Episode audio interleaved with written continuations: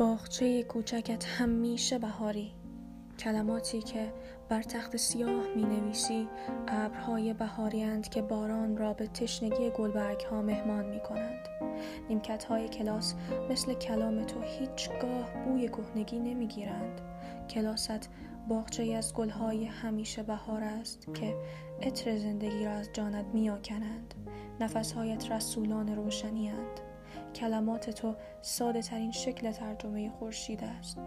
گردگچ های سفید که بر شانه هایت می نشیند انگار با لبخندی مهربان دماوند در مقابلمان ایستاده است. با همان سربلندی همیشگی.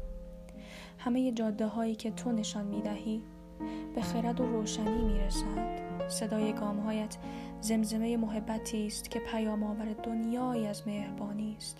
صدایت قاصدک هایند که خبر از آینده ای روشن از روزهایی نیامده برایمان میآورند.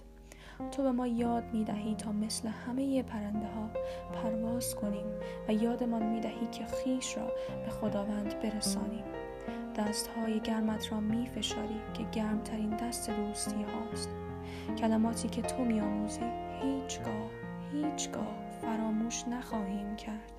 حالا که باغچه زیبایت به بار نشسته بخند بخند مثل همیشه تا ما همه خستگی راه را فراموش کنیم. بهار جاودانه گلهایی که تو پرورش دادی مبارک باغبان. دوستت دارم معلم عزیزم. تارا خسرو جردی.